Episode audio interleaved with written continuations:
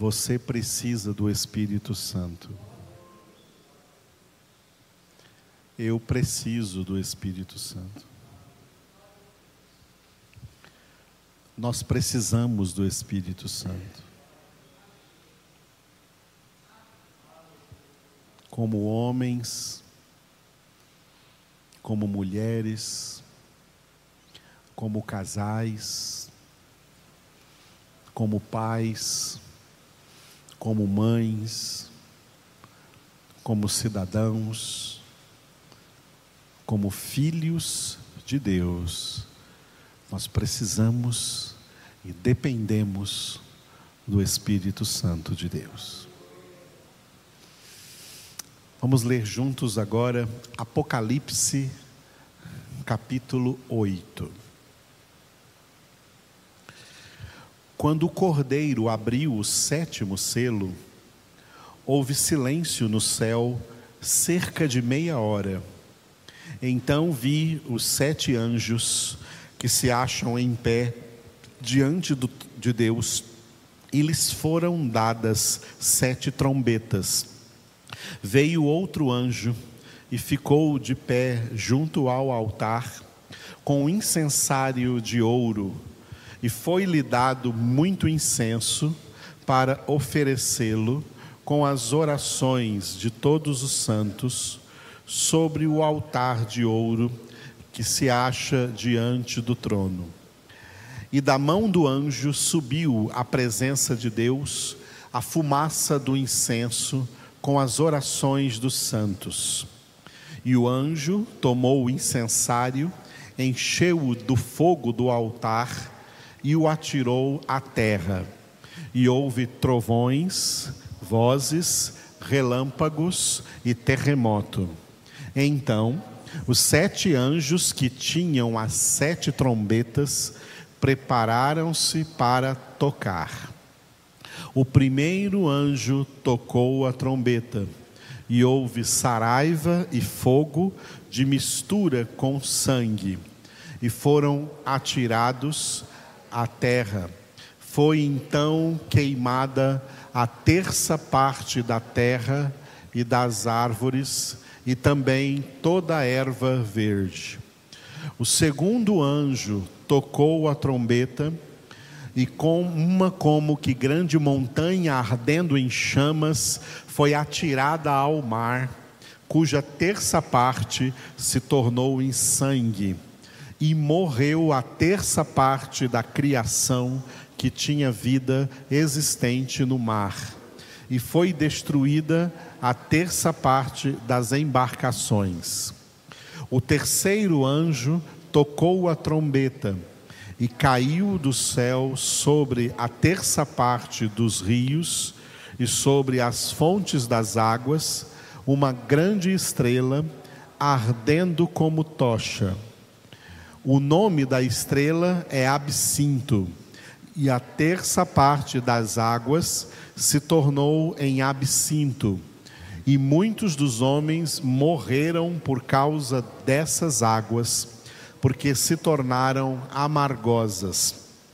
O quarto anjo tocou a trombeta e foi ferida a terça parte do sol, da lua e das estrelas para que a terça parte deles escurecesse e na sua terça parte não brilhasse tanto o dia como também a noite.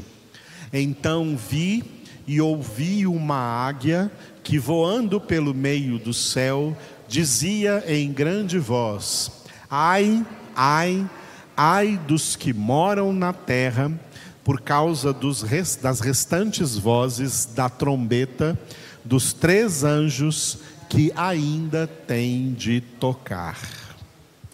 Aleluia. Vamos voltar agora para o primeiro capítulo de Apocalipse.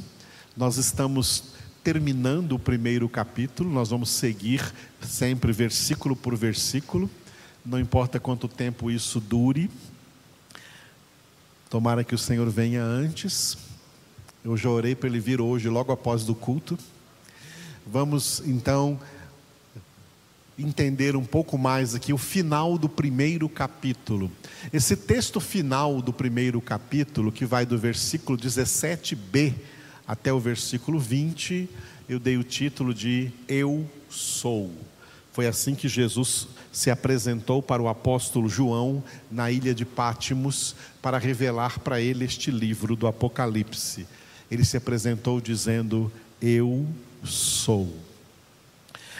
Eu sou aquele que vive, aquele que vive, versículos 17b e 18. Nós terminamos esse texto, a meditação nesse texto, hoje pela manhã, na nossa congregação matutina. E nós vamos agora para os dois últimos versículos do capítulo 1, quando Jesus deu ao apóstolo João a ordem para escrever tudo o que ele iria falar com ele.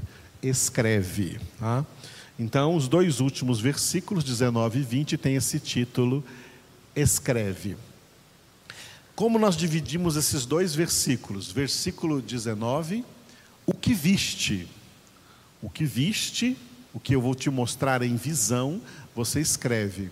E o versículo 20, as sete estrelas. As sete estrelas representam os pastores do Evangelho de Cristo Jesus. Não todo pastor, só os pastores que anunciam o verdadeiro Evangelho. Tem muito falso pastor aí, e você conhece falsos pastores quando anunciam evangelhos falsos. As estrelas, as sete estrelas nas mãos do Senhor, representam os pastores verdadeiros de Cristo Jesus. Ele conhece quem são seus verdadeiros pastores. Mas hoje nós vamos ficar com o versículo 19, cujo título é O que viste. Escreve, pois, as coisas que viste e as que são e as que hão de acontecer depois destas. Repetindo. Escreve, pois, as coisas que viste e as que são e as que hão de acontecer depois destas. Aleluia. Este versículo 19, ele é um versículo que nos ajuda a entender as três divisões que existem aqui dentro destes 22 capítulos, os 22 capítulos do livro Apocalipse. As coisas que viste se refere ao primeiro capítulo. Primeiro capítulo, no qual o principal texto aqui desse primeiro capítulo é a visão de Jesus que o apóstolo João, já idoso, aprisionado numa prisão de segurança máxima na ilha de Pátimos, final do primeiro século, ali do ano 94 para o ano 98 do primeiro século, do século I, nós estamos no século 21. Naquela ocasião, esse apóstolo, que foi o apóstolo mais jovem de Jesus, era o último apóstolo vivo. Todos os demais apóstolos já haviam morrido e os 26 títulos do Novo Testamento já estavam escritos, desde Mateus até a carta de Judas, antes do Apocalipse, tudo isso já estava escrito, faltava só o Apocalipse. Jesus então apareceu pessoalmente ao apóstolo João para revelar para ele este livro e começa dizendo para ele assim, ó: escreve as coisas que viste. O que que João viu? Ele viu Jesus e como Jesus estava ali diante dele. As coisas que viste representa o primeiro capítulo. Depois, é, as que são, as coisas que são, ou seja, a realidade presente no mundo da igreja de Jesus Cristo. As coisas que são se refere aos capítulos 2 e 3, que são as sete mensagens de Jesus para as sete igrejas da Ásia Menor, igrejas que já foram citadas aqui no capítulo 1, no versículo 11. Igreja de Éfeso, Esmirna, Pérgamo, Tiatira, Sardes, Filadélfia e Laodiceia. Essas sete igrejas para as quais Jesus mandou que o apóstolo João enviasse esse livro que seria escrito. No, cap, no versículo 20, que nós vamos ver sábado que vem, Jesus dá a ordem para que tudo que o Senhor mandou João escrever, ele enviasse para as sete igrejas, tá? As sete igrejas. Aliás, a ordem vem no versículo 20 e as sete igrejas, desculpe, no versículo 11 e as sete igrejas são citadas de novo no versículo 20. As sete igrejas representam essa frase aí, ó, né? E as que são, as coisas que viste, capítulo 1, ele viu Jesus e como Jesus estava.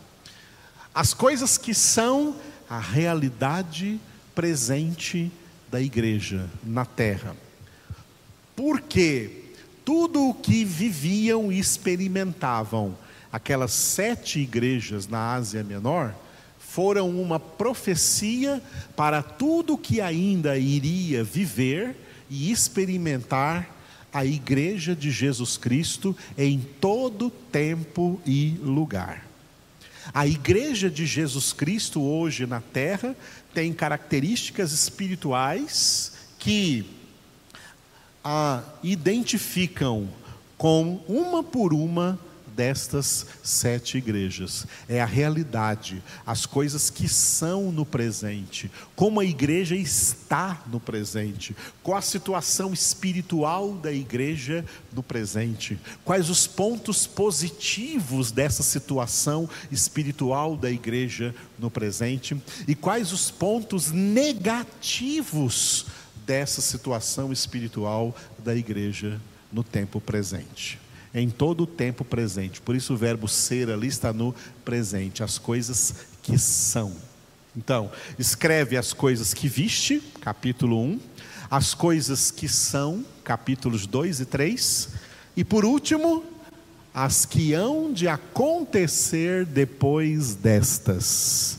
As coisas que hão de acontecer depois desse tempo da igreja, é o que está escrito do capítulo 4 até o capítulo 22. Portanto, a maior parte do livro Apocalipse é, um, é uma parte futurística, profético-futurística, profecias do que vão acontecer no futuro. Do capítulo 4 até o capítulo 22, a maior parte deste texto sobre as coisas que hão de acontecer, são as coisas que estão determinadas para acontecer dentro do período chamado de grande tribulação. Está vindo aí sobre a terra um período de grande tribulação.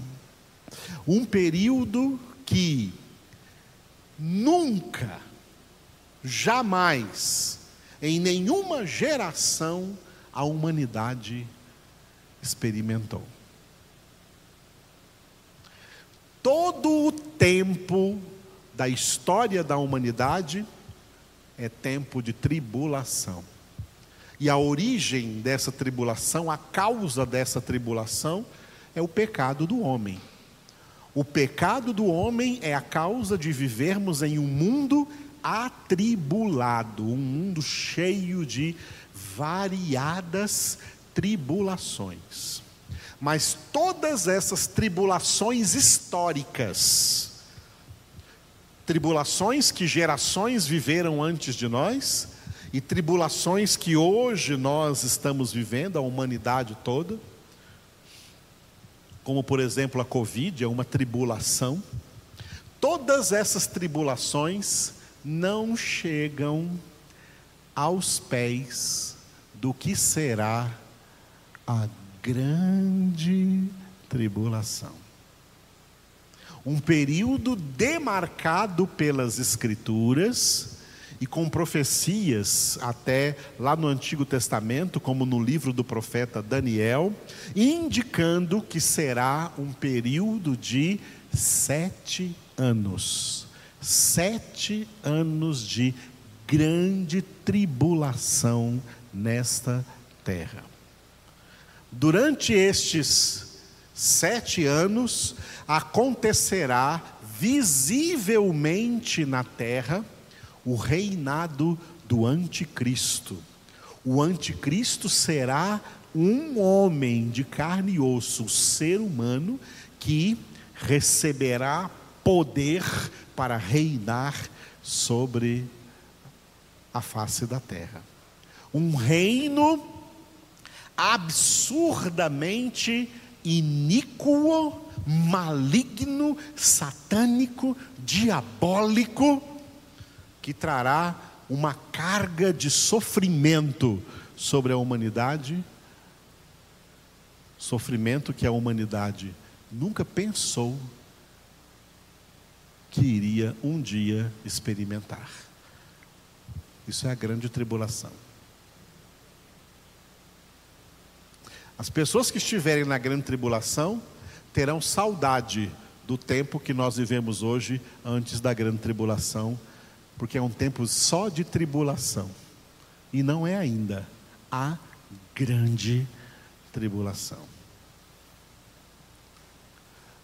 Para não entrarmos na grande tribulação, a única saída é sermos totalmente obedientes ao Senhor e à Sua palavra. Fiéis ao Senhor e à Sua palavra santificar completamente nossa vida de acordo com a palavra de Deus.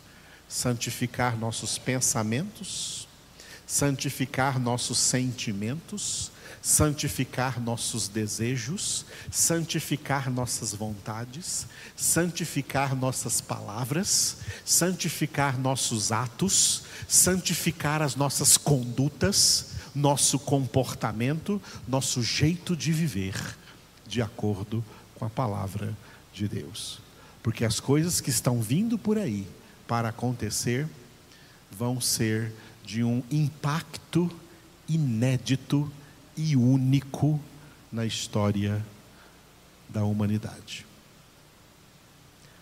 Tudo isso está profetizado para a segunda vinda do Senhor Jesus. Vivamos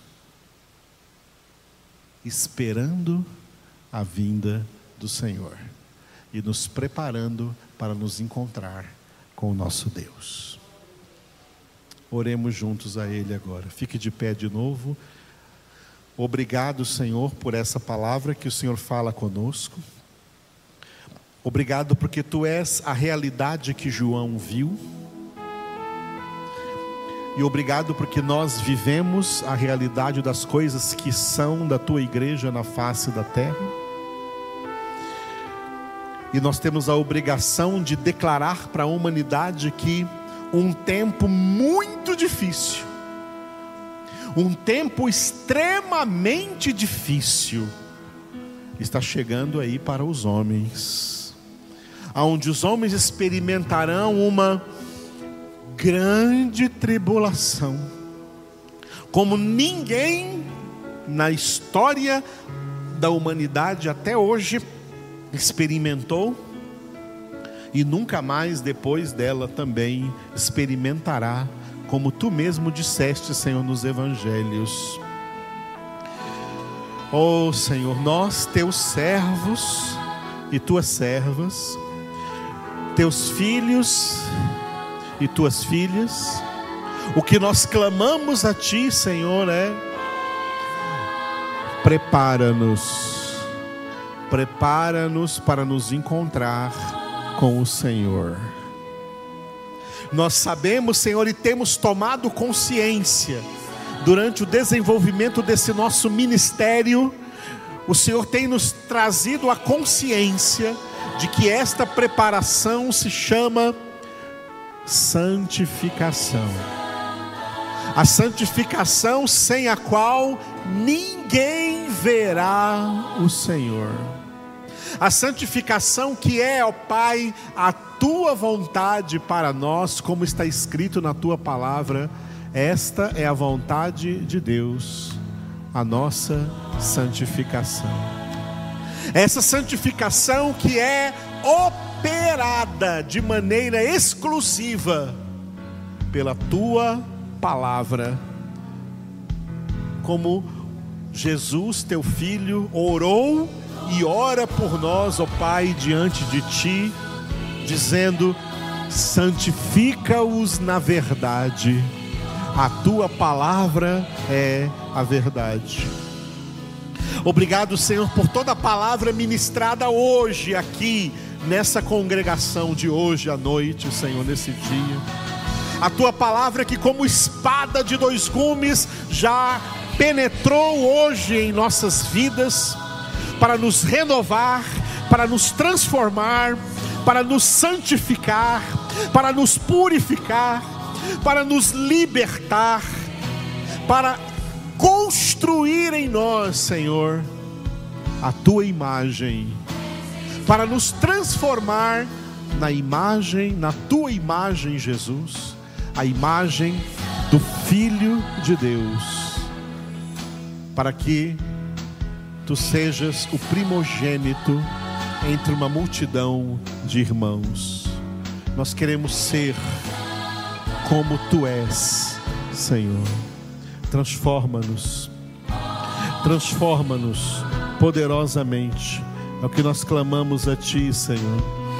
Transforma-nos, opera em nós essa transformação, a total transformação de nossas vidas.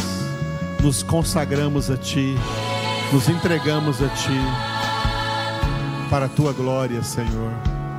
Aleluia. Conduza-nos a exaltar o Teu nome. Exaltado,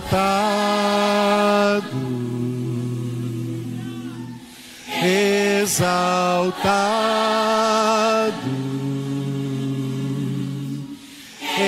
exaltado, ó Senhor. Vamos exaltá-lo. Exaltado,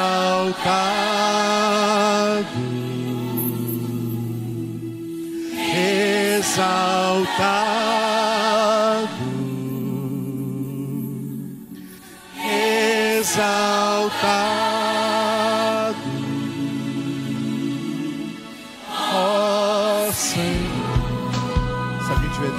e ofertas, fique à vontade.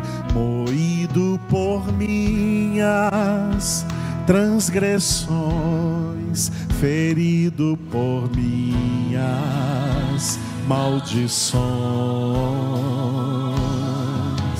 Tu, Senhor,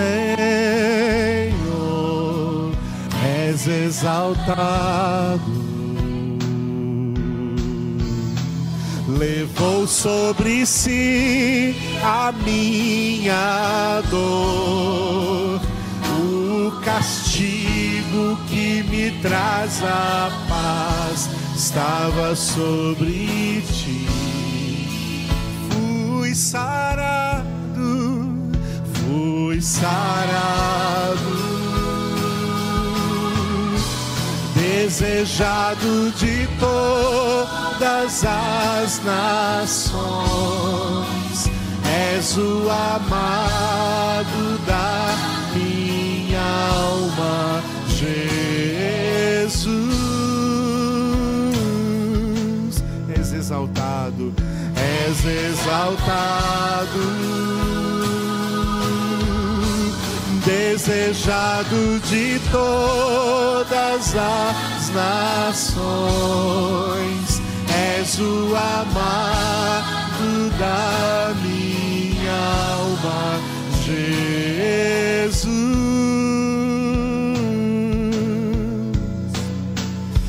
És exaltado, Pai lhe deu o nome que está sobre todo nome, Jesus,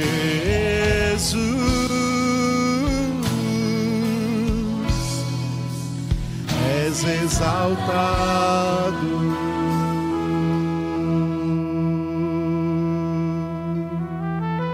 Nós te exaltamos,